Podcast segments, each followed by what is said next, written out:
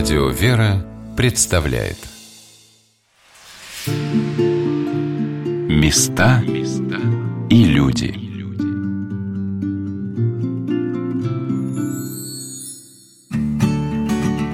Астафьева достопамятна для моего сердца.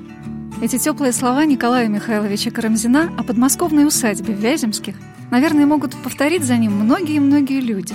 Князья Вяземские подарили потомкам какой-то удивительный мир, который, я не сомневаюсь, с каждым годом будет наполняться все большим и большим объемом.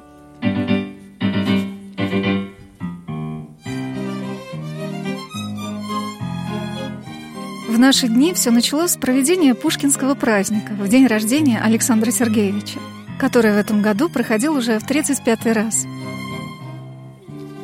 В первое воскресенье июня ворота парка широко раскрыты – на большом лугу перед домом. Все готово к праздничному концерту. А в каждом уголке парка проходит что-нибудь особенное.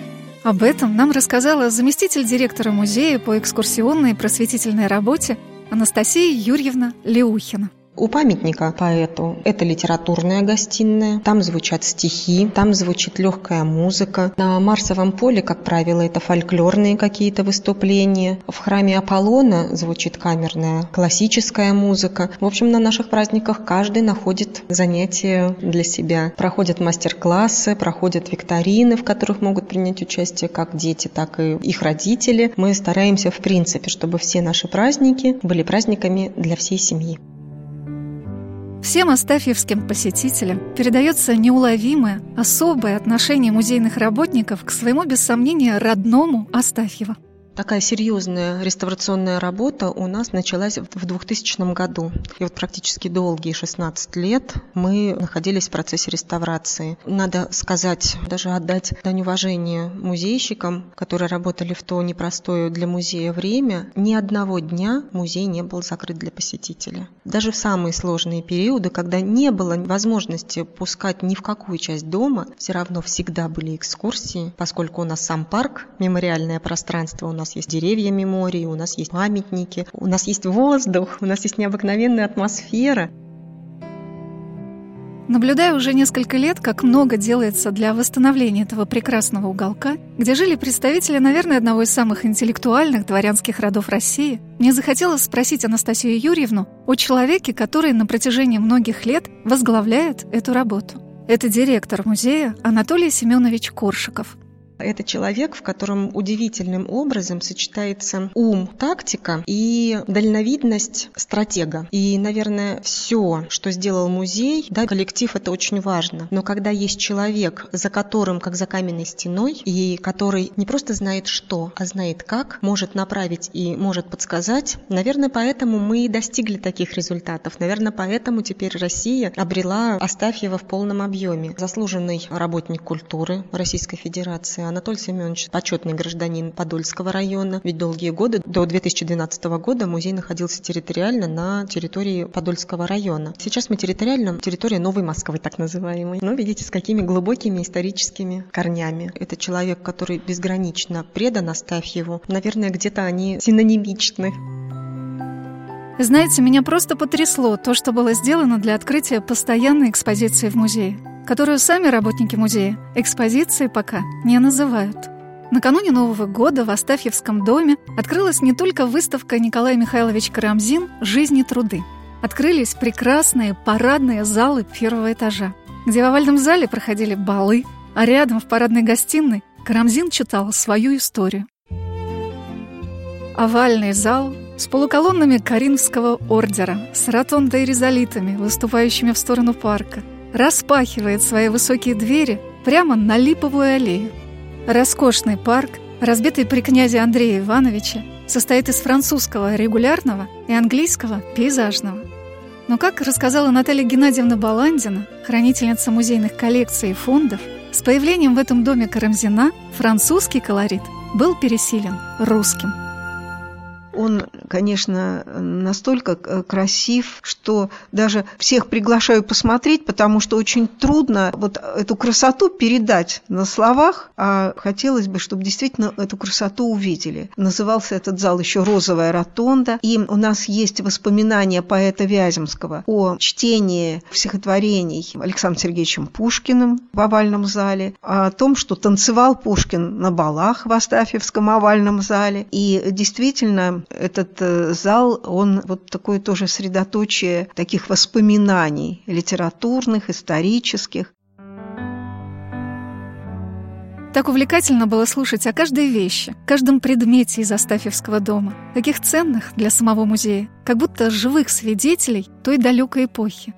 Это и мебель XVIII века, которую приобрел еще князь Андрей Иванович когда э, действительно эти вещи стали возвращаться в Остапьевский дом, те самые кресла, банкетки, диван, которые стояли в гостиных в Остафьеве, которые стояли в этой большой гостиной, конечно, для нас очень важно. И вот этот процесс, он продолжается. Буквально несколько дней назад поступили столики, наши мемориальные, замечательные столики, резные, крашеные по левкасу, э, с мраморными столешницами, очень нарядные, очень красивые, красивые, а главное – астафьевские. Главное, что они встали опять к родным стенам. Сохранились у нас два стула, тоже 1790-х годов, которые не проходили музейную реставрацию. Может быть, их там слегка тонировали только. И как раз это настолько, знаете, вот несет дух того времени, вот именно этот предмет, который перешел к нам просто из XIX века. И вот каким он был тогда, вот он бытовал каким? Ну, он 18 века, но в 19 я думаю, может, его тонировали, там, переоббивали, да? Но это владельческая работа, то есть это владельцы занимались этим предметом. И вот каждый такой предмет, он интересен тем, что там несколько наслоений. Вот там есть и родной 18 век, когда резчики и стульные мастера занимались этим предметом, они его создавали. И потом каждая эпоха вот привносила что-то свое. Первый слой золоченый. Эти стулья были золоченые. Потом их покрасили, это полихромная раскраска. Потом их переобили. Ткань именно та самая, которую выбирали владельцы. Но она уже середины XIX века. Вот это, знаете, тоже очень важно, когда предмет тоже со своей историей. Вся эта история у него внутри.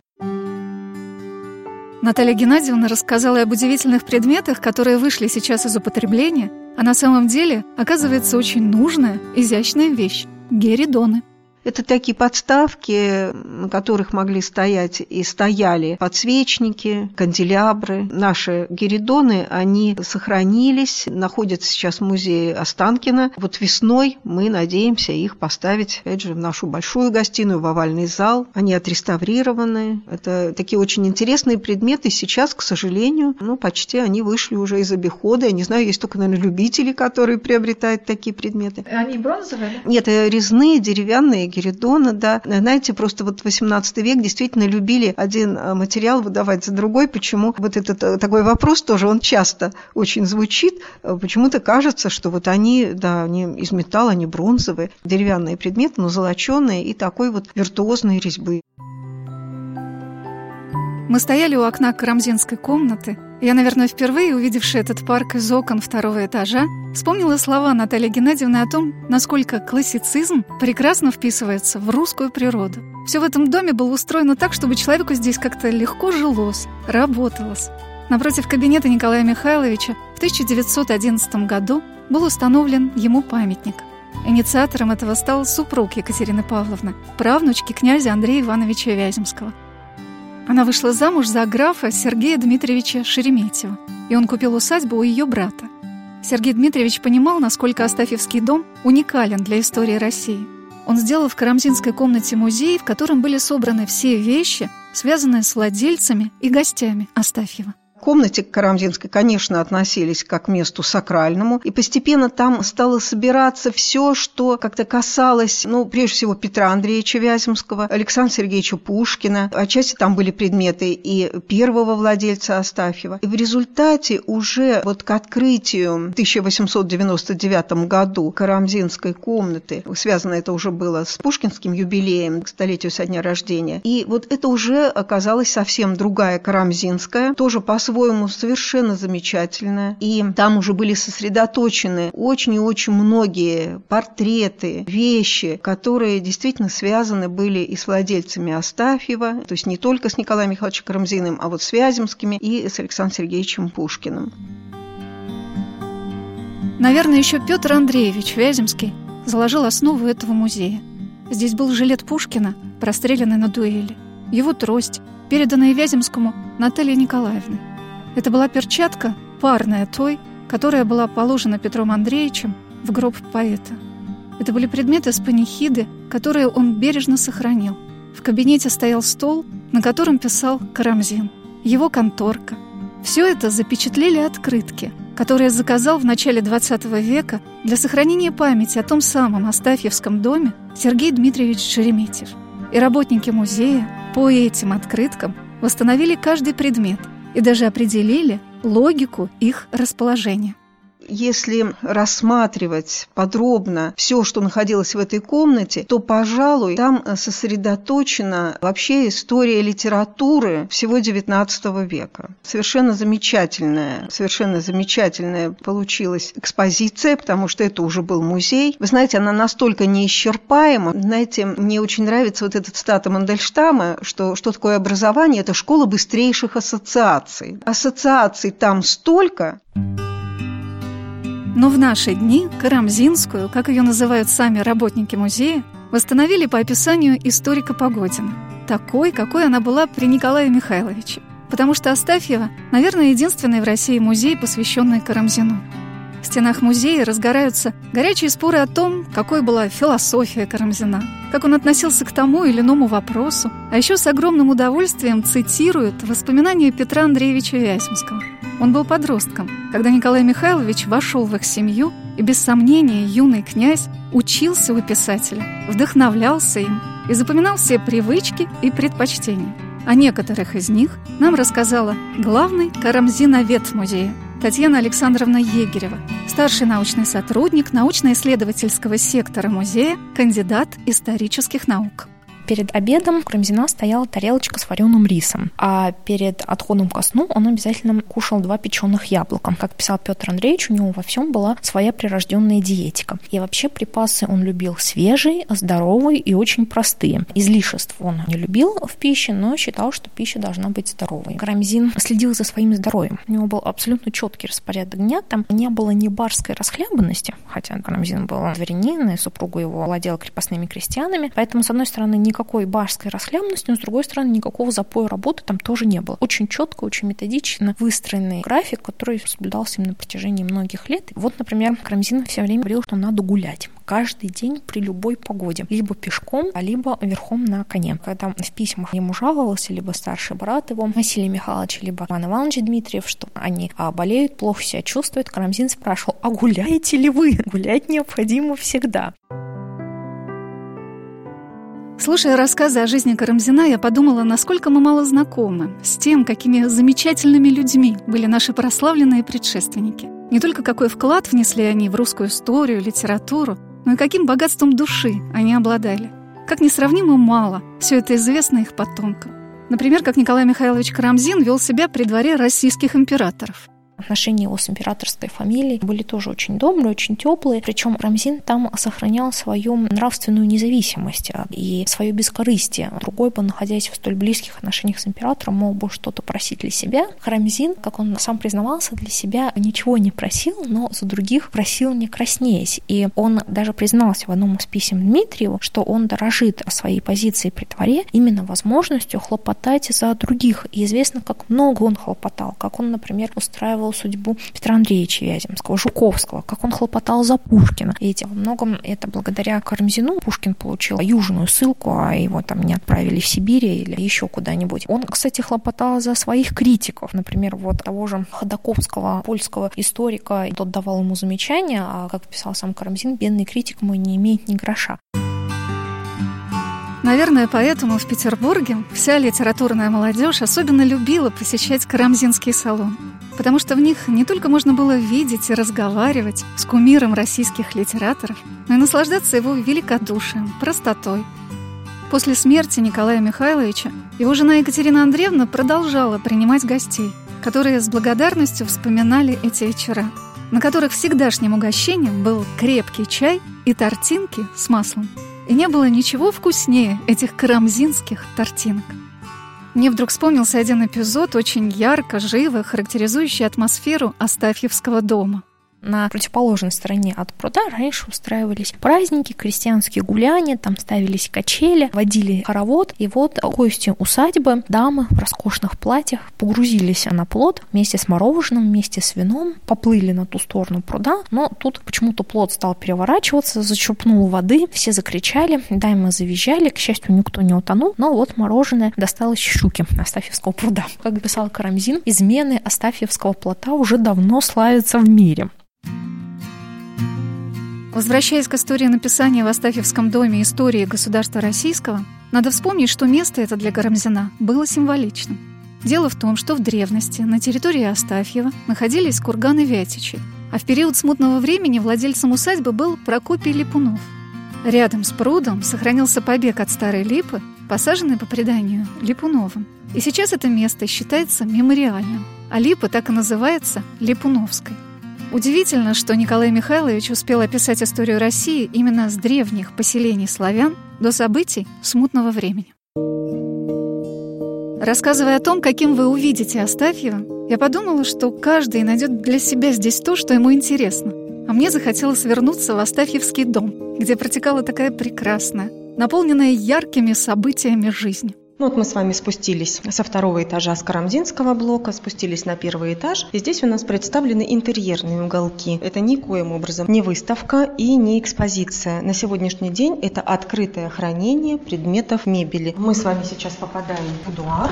А кто здесь жил? Будуар покоях? хозяйки Веры Федоровны. Здесь есть мемориальные вещи. Вот, например, вот этот столик мемориальный, канделябры мемориальные. Здесь уже достаточно много мемориальных предметов. Столик вообще какой-то уникальный. Да, вот из этих залов они еще интереснее. В этой комнате, в большой гостиной, она знаменательна тем, что Карамзин здесь, в этой комнате, вечером читал то, что написал за день. Это мемориальная комната, поскольку там звучал Карамзин со своей историей государства российского.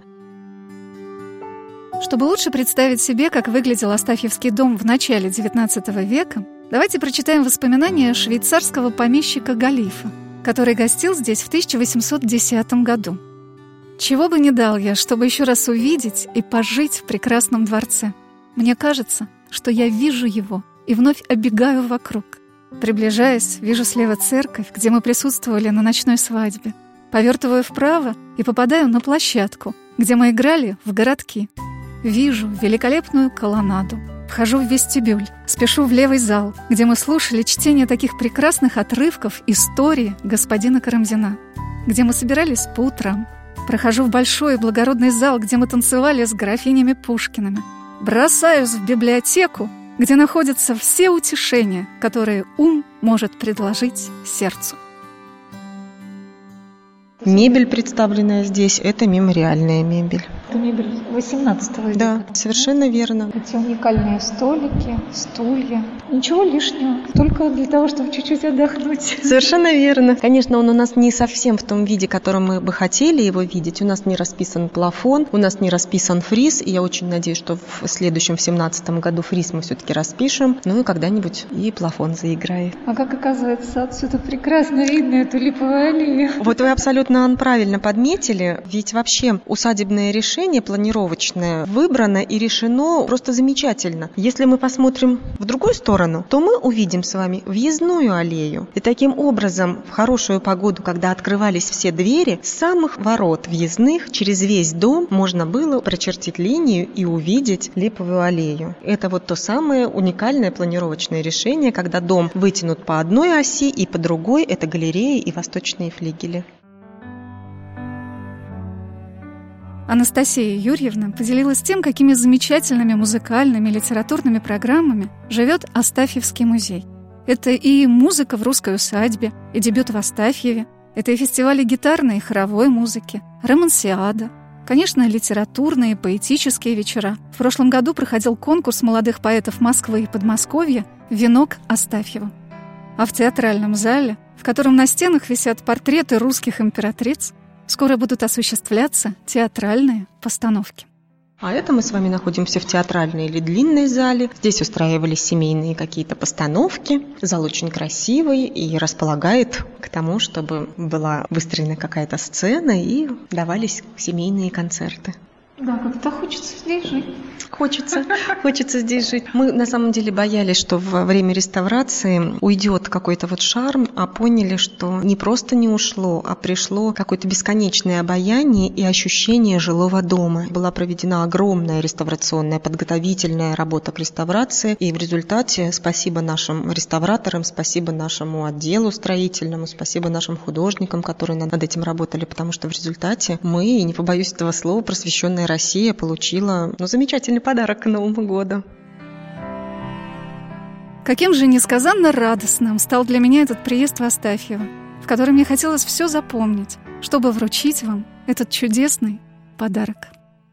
О, какое да, чудо! Я вам ее оставила на потом, эту комнату. Парадная столовая, одна из самых, наверное, богатых комнат, но это и видно сразу. Здесь стоят необыкновенной красоты буфеты. Вот это те канделябры, которые у нас из нашего дома. Это вот здесь Петр Андреевич Вяземский писал, что Карамзин с Андреем Ивановичем Вяземским затягивали ужин за полночь. Вы знаете, наверное, пора остановиться и загадать желание. Мне хочется, чтобы каждый дом был наполнен вот таким теплым, нежным светом. Задушевными разговорами за полночь, чтением книг в долгие зимние вечера и летними веселыми прогулками, играми детей в парке, музыкой, стихами, шумом деревьев и журчанием фонтанов. Всем тем, чем так щедро одарили нас князья Вяземские, графы Шереметьевы и Николай Михайлович Карамзин – оставив для нас этот дом, этот парк, эту культуру жить, радовать и творить. Астафьева. Я поздравляю вас с Новым годом и с Рождеством. Я желаю вам мира, радости и любви. Анна Шалыгина, Радио Вера.